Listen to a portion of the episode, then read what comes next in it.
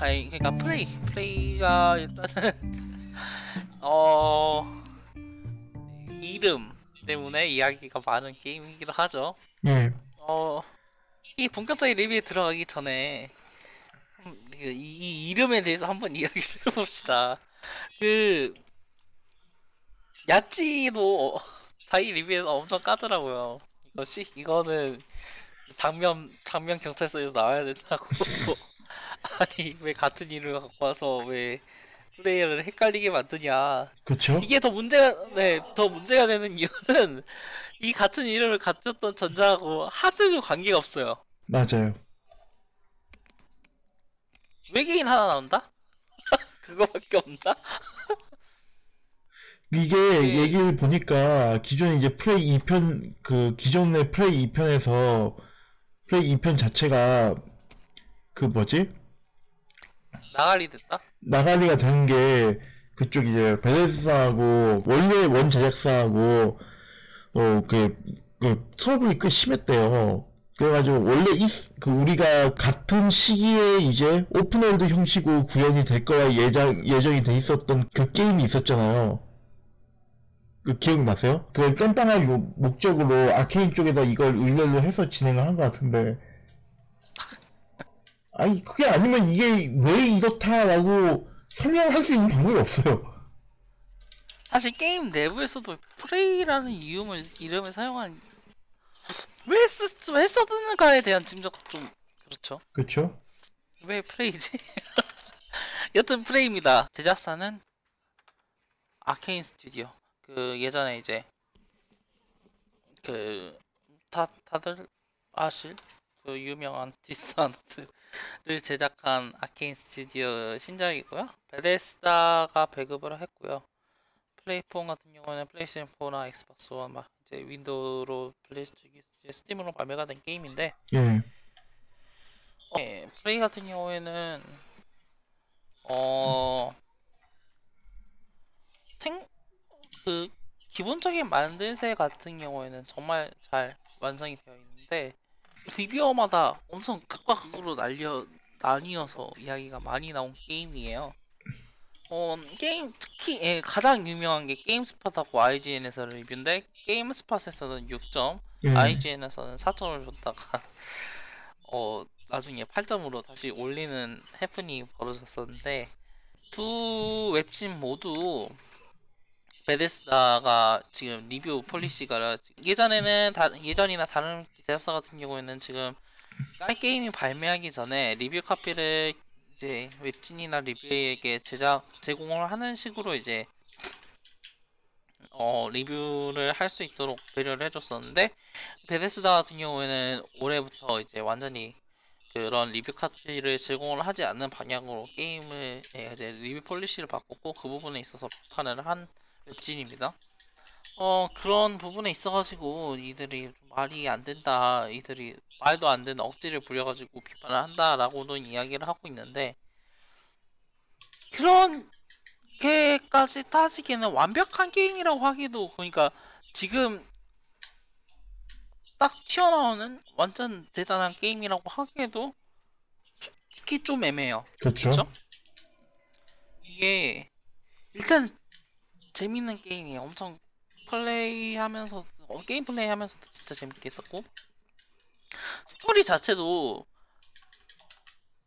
솔직히 말해서 게임 그러니까 영화를 굳이 따지지 않더라도 게임으로서도 솔직히 조금 식상한 부분이 있는 그러니까 클리셰적인 부분이 있는 건 사실이에요. 예, 그렇죠. 어떤 어떤 우주 한 공간에 고립돼서 외계인들이 그러니까 모습을 숨기고 다가오는 예상치 못한 외계인이 존재하고 거기서 이제 생존자들이 있고 탈출하고 뭐 이런 그런 이야기가 나오는 게 이제 게임의 줄거리인데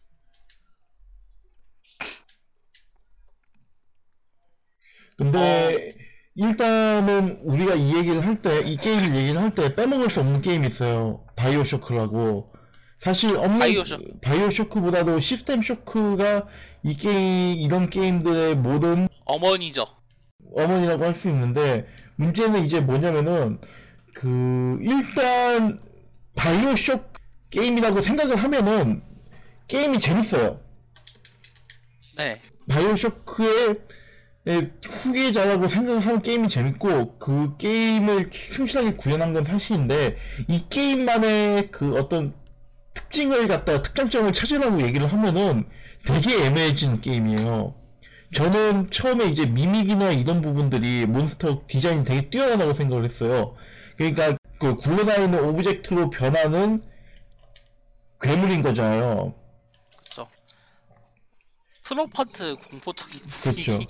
그 말씀하신 대로 이제 피카 뭐 예를 들자면 미미게라는 기믹 자체는 미미게라는 기믹도 그렇고 글루원 자체도 그렇고 어 이게 이제 말씀하신 대로 시스템 쇼크가 낳은 예. 기류에 쭉 따라가서 만들어진 게임이라고 저는 생각을 저도 생각을 하고 있고 어 뭐 말씀하신 대로 바이오쇼크 후계작이라고 생각하면 진짜 재밌게 플레이할 수 있는 게임인데 이제 더 어느 정도 정확하게는 아니고 어, 요즘 이야기되고 있는 장르로 따지자면 FPS, RPS, RPG라고 이야기하기보다 이머시브 심에 더 가깝 이머시브 심에 확실히 가까운 게 사실이죠.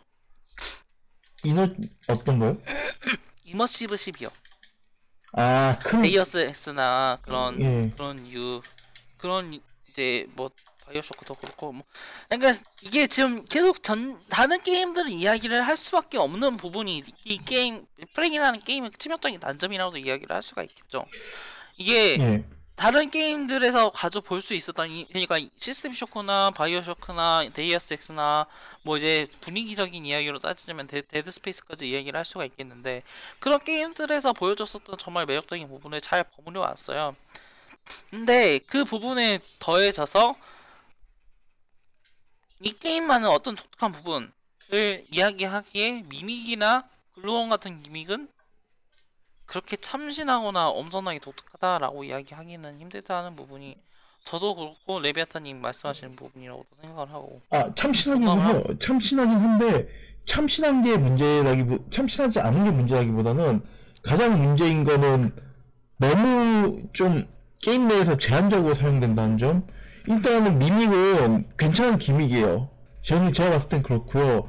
근데 문제는 미믹이 괜찮은 기믹인데 그 기믹이 오래 가질 못해요. 왜냐면은 게이머가 점점 강해지면은 미믹이 강해진다기보다는 미믹은 그 일단 기, 자체는 그렇고 그 다른 적들이 엄청나게 쏟아지죠. 그렇죠. 그 phantom이나 혹은 이제 nightmare 같은 괴물들을 갖다 더 강조하는데 사실 걔네들은 그렇게까지 놀라운 음, gimmick 음, 적들은 아니거든요. 독특한 적은 절대 아니죠. 예. 그 phantom이라는 부분 phantom도 사실 phantom이라는 설정 자체도 이미 저희들은 Dead Space라고 봤습니다. 그렇죠. 뭐 그- 그런 데서도 많이 나왔고. 거의 SF, SF적인 SF적인 게임에서는 거의 클리셰죠 이것도 뭐 Dead Space라던가 Alien도 뭐 굳이 따지자면 그런 부분이 없잖아 있다고 보고 그런 부분에 있어서도 엄청나게 그 그러니까 mimic 독 mimic은 진짜 괜찮다고 보는데 저도 그러니까 이게 다른 부분이 커버를 못 해주니까 따라오지 못하는 부분이 있는 건 그렇죠. 있는 것도 사실이라고 생각을 해요. 글루건 같은 경우도 적을 느려지게 만든다. 멈추는 뭐, 거죠. 플랫폼 아예 네. 멈추는 거죠. 적을 움직이지 못하게 한다.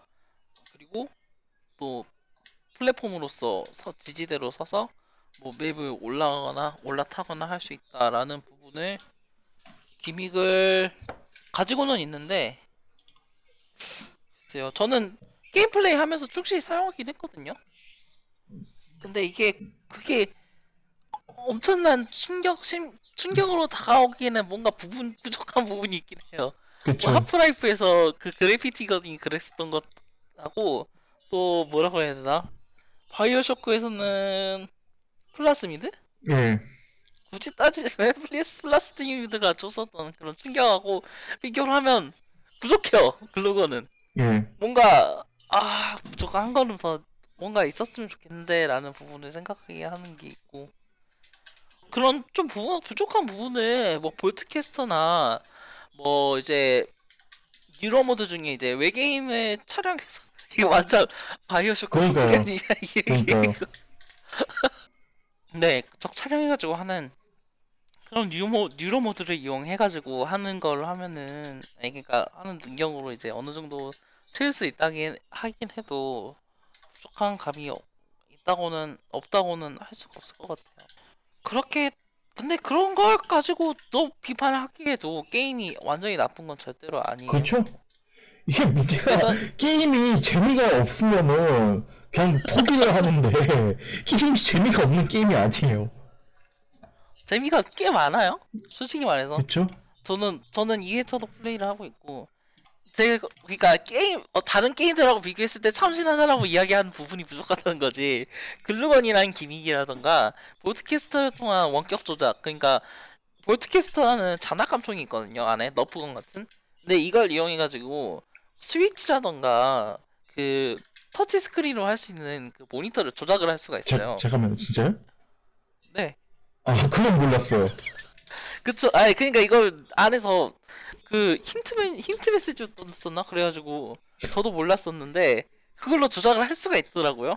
그래가지고 여러 가지로 막힌 부분 이게 그 Dishonored 제작진이 이 게임을 모토로 삼은 게 뭐, 그러니까 모토라고 이야기를 하는 게 뭐냐면 play with your way라고 하더라고요. 아, 그러니까 당신만의 길로 개척을 할 수가 있다라는 이야기를 하는 거죠. 음, 그러니까 이게 이머시브 심의 가장 이제 기본적인 부분이라고도 이야기를 할 수 있는 부분인데 예, 플레이를 하는 데 있어서 진행을 하는데 어 플레이어가 할수 생각 떠오른 방식으로 어 기- 플레이어가 생각한 게 있고 그 길을 찾아내면 그 그러니까 플레이어가 가지고 있는 능력으로 어떤 식으로든 해결할 수 있 다 있게 만드는 게 이 immersive sim의 핵심이라고 저는 생각을 해요. 자- 이런 장르. 음, Deus Ex가 그렇고. 그래서 뭐 플레이어가 여러 가지 특수 능력을 가지고 선택을 할 수가 있지만 그 선택한 능력에 대해서 그 그래서 이제 아니, 그러니까 선택을 할 수가 있고 이 선택한 능력에 따라서 그 플레이 방식이라든가 여러 가지 행동들도 바뀌는 거죠. 그런 부분을 전부 커버를 할 수 있다는 게 이제 이머시브 심은 마- 가장 매력적인 부분이라고 생각을 하고 어 그래서 이제 그런 볼트캐스트나 뭐 미믹 같은 이제 미믹의 능력을 쓸 수가 있어요 플레이어가 그래서 이제 어 아주 조그맣게 이제 뭐 머그컵으로 변신을 해서 들어갈 수 없는 구멍으로 기어 들어간다던가 그런 건 괜찮아요. 해킹 그쵸? 네. 이런 기믹들 같은 거를 생각을 하고 또 배려를 해줬다는 점에서 엄청 재미가 있었고. 여튼 그 슈팅도 괜찮은 편이에요 솔직히 말해서. 항상 그 총알이 부족해요 이 게임은. 예, 이게 플레이어 도중에 먹을 수 있는 수많은 잡동사니를 말 그대로 갈아가지고 재료로 만들 수가 있거든요. 근데 에, 그 재료를 이용해서 총알도 마음대로 만들 수 있고 그 Neuromod 업그레이드 사용하는 Neuromod 같은 경우도 마음대로 만들 수가 있는데 그러면 그럼에도 자원이 항상 부족해요 이게. 어 사실 그런 그건 되게 좋다고 저는 봤어요. 네, 저도 그거 엄청 좋다고 봐요. 왜냐면 플레이어가 이 자원을 관리하고 어떤 식으로 플레이할지 항상 머릿속에 둬야 되고 슈팅만으로 정신없이 총알을 쓰다 보면 언젠가는 총알이 바닥나게 되고 그 부분에 있어서 어떻게 뚫고 나가야 될지 플레이어가 생각을 해야 되는 그런 부분을 만들어 주거든요. 그러니까 이게 항상 초, 자기가 총알을 쏠 때 이 총알이 얼마나 남아 있는지 생각하게 만들고 만약 총알이 부족해지면 어떻게 할 것인가라도 생각하게 만든다는 점에서 이게 진짜 매력적이라고 생각을 했고 어 스토리 스토리 측면에서도 솔직히 말해서 클리셰적 클리셰적인 이야기라고 계속 이야기를 했습니다. 엄청 마음에 들었어요. 어 뭐 간단하게 설명 해 주실 수 있을까요? 플레이 플레이 시놉시스 그 기본적으로는 그 뭐야 어, 그 인류가 외계인하고 접촉을 한 뒤에 그 우주 정거장에서 그 외계인을 관련된 시험을 하다가 통제가 풀리는 것 그러니까 이제 실험 도중에 외계인이. 외계인의 네, 외계- 외계 생명체 그 티폰이라고 하죠. 그것에 통제가 풀려가지고 그 이제 모건이 그걸 그 실험에 참가하다가 어느 날 기억을 잃고 다시 깨어났는데 얘 보니까 이게 개판이 된 걸 갖다 이제 수습한다는 게 이게 기본적인 시놉시스고요. 근데 이게 쉽게 얘기를 할 수가 없는 게이 이 게임 자체가 좀 꼬여 있어요. 그, 스- 그 자체가 과연 내가 기억을 하는 게 내가 기억을 하는 게 진짜인가? 진짜인가? 그런 부분들도 있고 그리고 이게 기본적으로는 기본적으로 루프를 어, 그 전제를 하고 있기 때문에 좀 그 꼬여 있는 걸 갖다가 말이 진짜 제 말이 꼬이네요. 게임이 꼬인 거지 사람 말이 꼬인 그러니까 하여간 좀 이게 게 예. 핵심은 꼬여있어 꼬여 네. 있다는 거죠.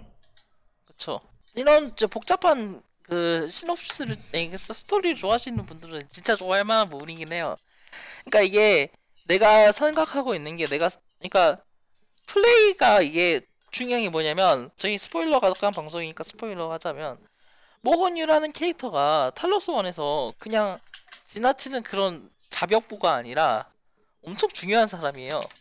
그러니까 프로젝트 메인 메인이잖아요. 그 그렇죠. Talos라는 이 우주 정거장 그 우주 실험장이라고 해야 되나요?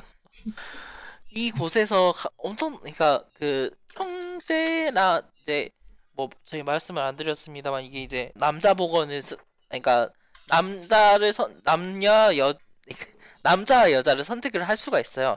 어, 게임 플레이 내내 그게 영향을 한 어떤 어떤 성별을 하든 전혀 상관이 없는데 여튼 그 플레이어 형제라고 할 수 있는 알렉스 유가 있거든요. 근데 이 알렉스 유가 플레이 내내 이제 계속 이야기를 하는데 이 알렉스 유하고 모건 유 자체가 모건 유 두 사람이 Talos One을 가장 중요한 사람이고 어찌 보면 원흉이라고도 할 수 있는 존재이기도 해요 두 사람이. 그래서 이 과거 모건하고 지금 모건이 과연 같은 존재라고 이야기를 할 수 있는가? 그 그, 그, 너무 나갔나요? 제가 너무 나갔나요? 그래서 여러 가지로 이제 생각할 수 있는 거리를 던져주고 그런 이런 이제 여러 가지 이야기들에 대해서 생각하는 걸 좋아하시는 분들이면 정말 좋아할 스토리라고 생각을 하고요. 이게 클리셰적이라고 제가 이야기는 합니다만 진짜 마음에 들긴 했어요. 저도 그래도 어 어느 정도 철학적인 메시지가 좀 그러니까 자, 자기 존재에 관해서 질문을 던지는 거잖아요. 예. 그런 부분에 있어서 꽤- 꽤 괜찮았다고 보는데 그래서 시뮬레이션이라는 주제에 있어서는 프레이가 솔직히 말해서 진짜 잘 나가고 있던 이게 맨 처음이 사실 내가 알고 있었던 건 시뮬레이션이었다라고 라는 걸로 시작을 하잖아요. 그렇죠. 근데 이 결말도 이 모든 게 시뮬레이션이었다라는 검- 결말이 나오잖아요. 그렇죠. 그러니까 그런 측면에 있어서 그러니까 엔딩에 대해서 실망하시는 분들이 꽤 있어요. 이제 들으셨 지금까지 들으셨다면은 스포일러라는 걸 이제 잘 아시겠지만 어 그러니까 이게 모건이 궁극적으로는 이 목표가 뭐냐면 이 이제 외계인이 유출된 이 우주 정거장을 파괴하고 어, 자기 자신도 파괴를 하는 게 목적이에요. 왜냐면은 이제 이 티포니라는 외계인이 그러니까 외계 물질인가요? 외계인이라고 해야 되나요? 외계인. 네 그쵸. 외계인이 진짜 치명적이고 지구에 나아가면 진짜 모든 몰살시킬 수 있는 진짜 위험한 거거든 위험한 외계인이거든요. 그래서 목숨을 걸고 말 그대로 목숨을 걸고 이 우주 정거장을 폭파시키는 게 목적인데 문제는 사실 이제 플레이 중간 중간 어느 정도 떡밥이 떨어져요. 그 Who is December quest 하셨어요? 예. 끝까지 플레이어 플레이 하기 전에 나가서 죽을 수가 있거든요. 아 그러니까 클리어 하기 전에 그렇죠. 알고 우주 있습니다. 정강을 네 그걸 근데 그 퀘스트를 하면 그 뭐지 아주 잠깐 동안이지만 알렉스가 이야기를 해요. 이 이건- 녀석은 틀렸다. 예. 이건 아니다. 이 녀석은- 다시 해. 네, 이, 다시 해라는 이야기를 하더라고. 이게 뭐냐면 결국에 결말은 뭐냐면 지구는 이미 멸망 나가지고 지구는 이미 티펀한테 다 터졌어요. 그리고 그 플레이어는 사실 모건은 기반을 모건은 기억을 이식받은 맞아요. 미믹이에요. 예. 미믹 미믹이라고 해야 되죠? 맞아요. 아, 플레이 그러니까 인간을 모방한 타이푼 생명체고 모 알렉스는 그 모건의 기억을 투영해서 어떤 선택을 하는지 과연 나 뭐지 인간과 화합할 수 있는 존재인지 시뮬레이션을 하고 있었다라고 보시면 되거든요. 그리고 플레이어가 하, 이, 그 가장 제가 정말 마음에 들었었던 게 그 플레이를 하면서 할 수 있는 선택들 있잖아요. 이게 단순히 그 어떤 무, 무언가 그러니까 A나 B를 선택을 한다, 한다 안 한다를 선택을 한다를 떠나서 어떤 행동을 할지를 선택하고 어떤 플레이 방식을 할지 선택을 하고 어떤 것을 우선순위를 둘지 선택을 하고 선택을 하지 않는 것 그런 것을 전부 그런 게 전부 어떤 행동을 하는지 선택하는 게 평가 대상에 들어가 있다라는 게 가장 마음에 들었거든요. 이게 어, 어, GTA 리뷰할 때도 비판을 했었고, 어, 뭐죠? 매스 이펙트 3 리뷰를 할 때도 비판을 했었는 부분입니다만, 그게 선택에 의한 스토리텔링이라고 이야기하기에는 거리가 엄청 떨어져 있죠. 그쵸? 그럼 그런 거하고 전혀 그, 그 그 런 부분하고는 완전히 척- 상반대 그러니까 상반 저- 아니 정반대의 위치에 있다고 저는 생각을 해요. 이 Prey가 이게 이런 식으로 그 맨 마지막에 이제 말씀드렸다시피 모든 게 시뮬레이션이었고 플레이어는 이제 Typhon이었는데 어 모든 엔딩 scroll이 넘어가고 나서 플레이어가 어떤 행동을 했는지 그리고 그 선택이 그 선택에 대한 분석을 그 뭐지 게임을 하면서 만날 수 있는 NPC들을 목소리로 평가를 해줘요. 그러니까 모든 게 맨 처음에 집약되어 있었다고도 볼 수가 있을 거라고 저는 생각을 해요. 음, 맨 처음에 그 모건이 자기 아파트에서 깨어나서 밖으로 나오고 거기서 이제 그 주어 그 여러 가지 행동을 하도록 요구받잖아요. 그러니까 실험이라는 명목으로 여러 가지 행동을 하도록 그 요구를 받거든요. 뭐 여기까지 뛰어오라던가 아니면은 뭐 여기 숨어 있으라던가 예. 적은 다른 사람 눈에 안 보이게 숨어 있으라던가 그리고 또 여러 가지 선택을 하도록 맨 마지막에 심리 테스트 같은 심리 테스트를 선 이야기를 해요. 근데 그 심리 테스트가 어느 정도 뭐라고 해야 되나요? 모를 그 유명한 지 뭐냐 선로 문제. 아, 네, 선로 문제를 이야기해요. 근데 그게 이- 지금은 막 여러 가지로 막 변형돼가지고 야, 이게 뭔 개소리냐라는 이야기를 합니다만 그 기본적인 문제는 공리주의 또는 어떤 선택을 하느냐라는 것을 질문으로 던지는 거잖아요. 그렇죠?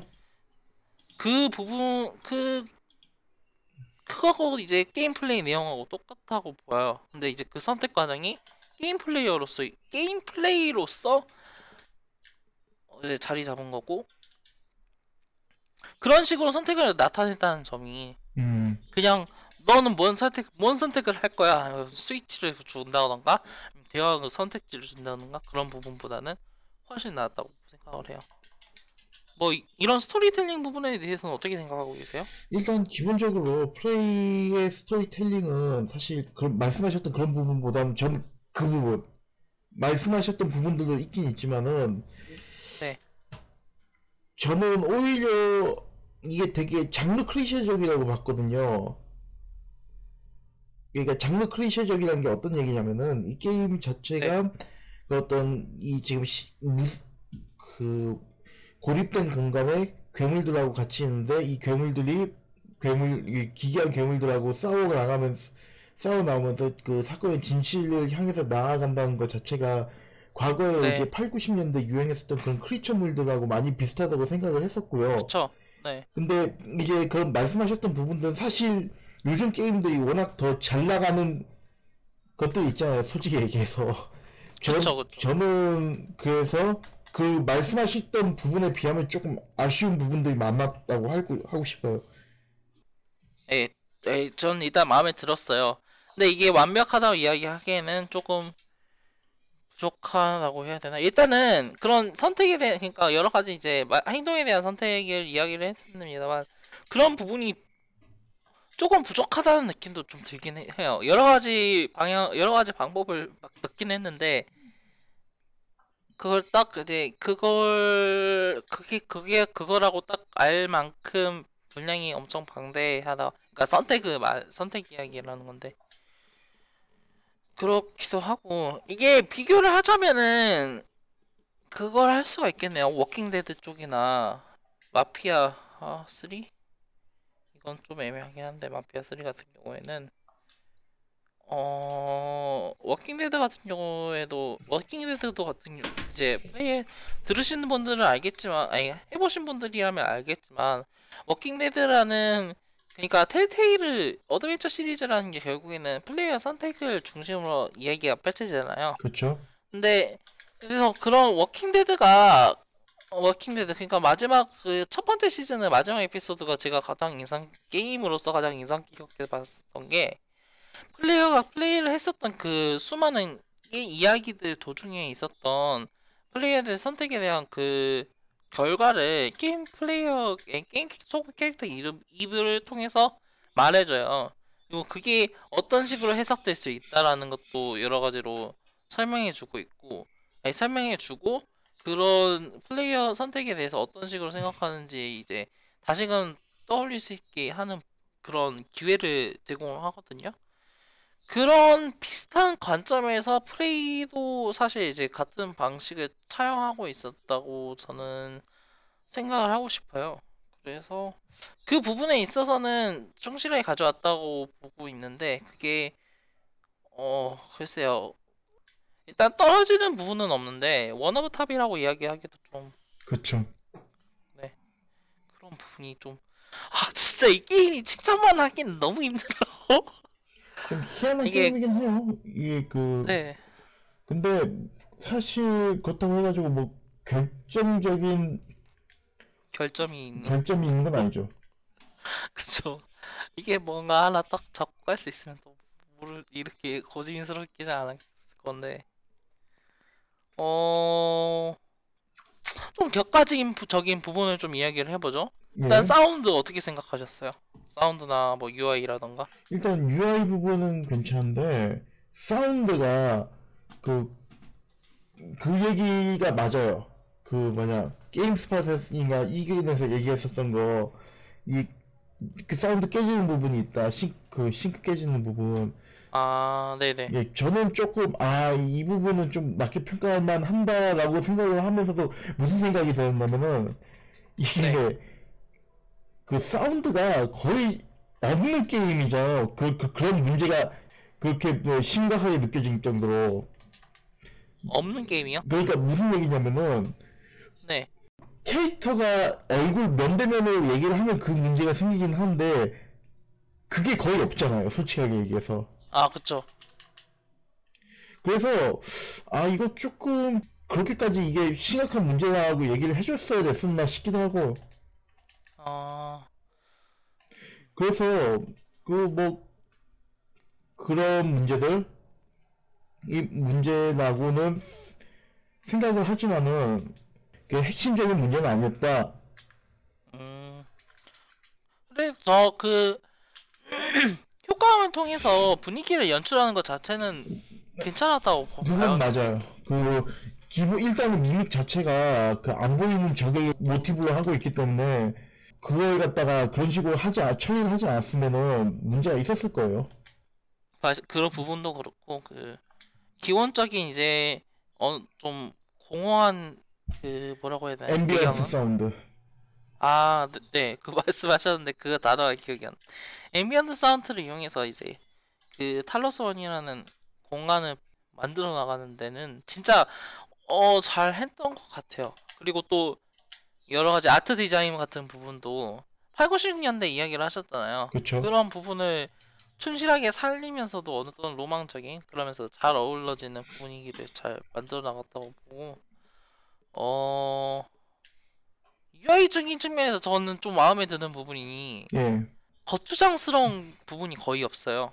음, 그러니까 플레이 도중에 뭐가 떠오른다던가 그런 부분이 상당히 드물고 예. 그 뭐지 이제 이 거의 식상한 부분이긴 합니다만 뭐 총에 총에 지금 탄창이 얼마나 남아 있었는지 그런 부분을 유, 인터페이스에 자연스럽게 녹여놨다던가 커다란 모니터들 있잖아요. 예. 그런 그러니까 플레이어가 조작하는 여러 이제 모니터 같은 부분들이 게임 플레이 안에서 자연스럽게 흘러가면서 녹아들어 있잖아요.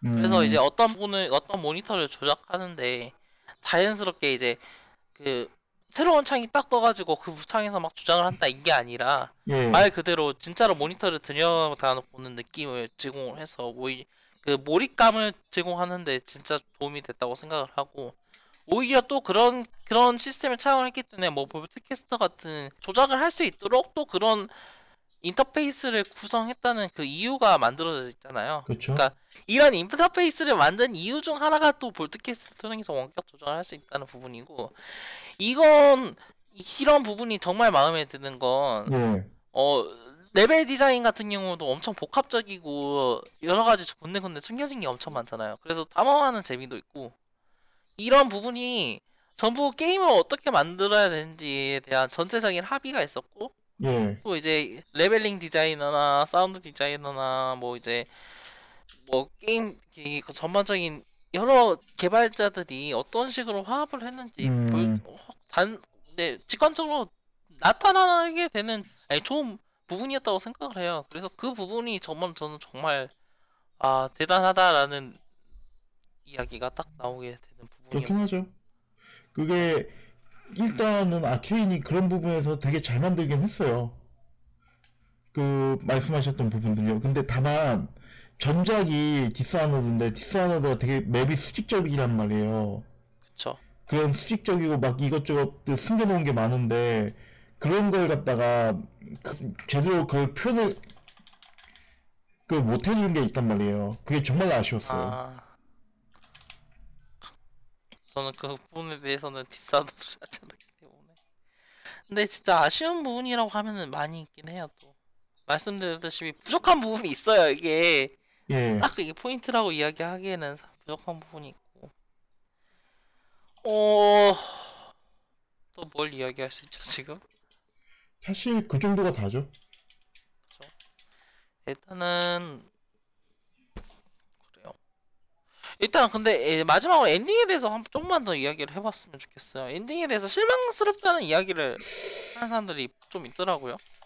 예, 그러니까 그걸 생- 그걸 생각하면 어, 실망스러울 수 있죠. 그러니까 내가 그동안 뭐 했던 모든 노력이 의미가 없는 거냐라는 건데 음, 사실 그렇다고 보진 않아요. 그, 네크님도 보시면 아시겠지만은 이 게임이 그렇게 이게 그 자기의 여, 여지까지 했었던 그런 것들이 다 의미가 없다고 얘기를 하는 게임이 아니거든요. 그러니까 내가 어떤 인간인지를 보고 싶은 건데 그거 아닐까요? 그거 어떤 거요? 보라고 손을 시켜 들었더니 손가락만 보고 예.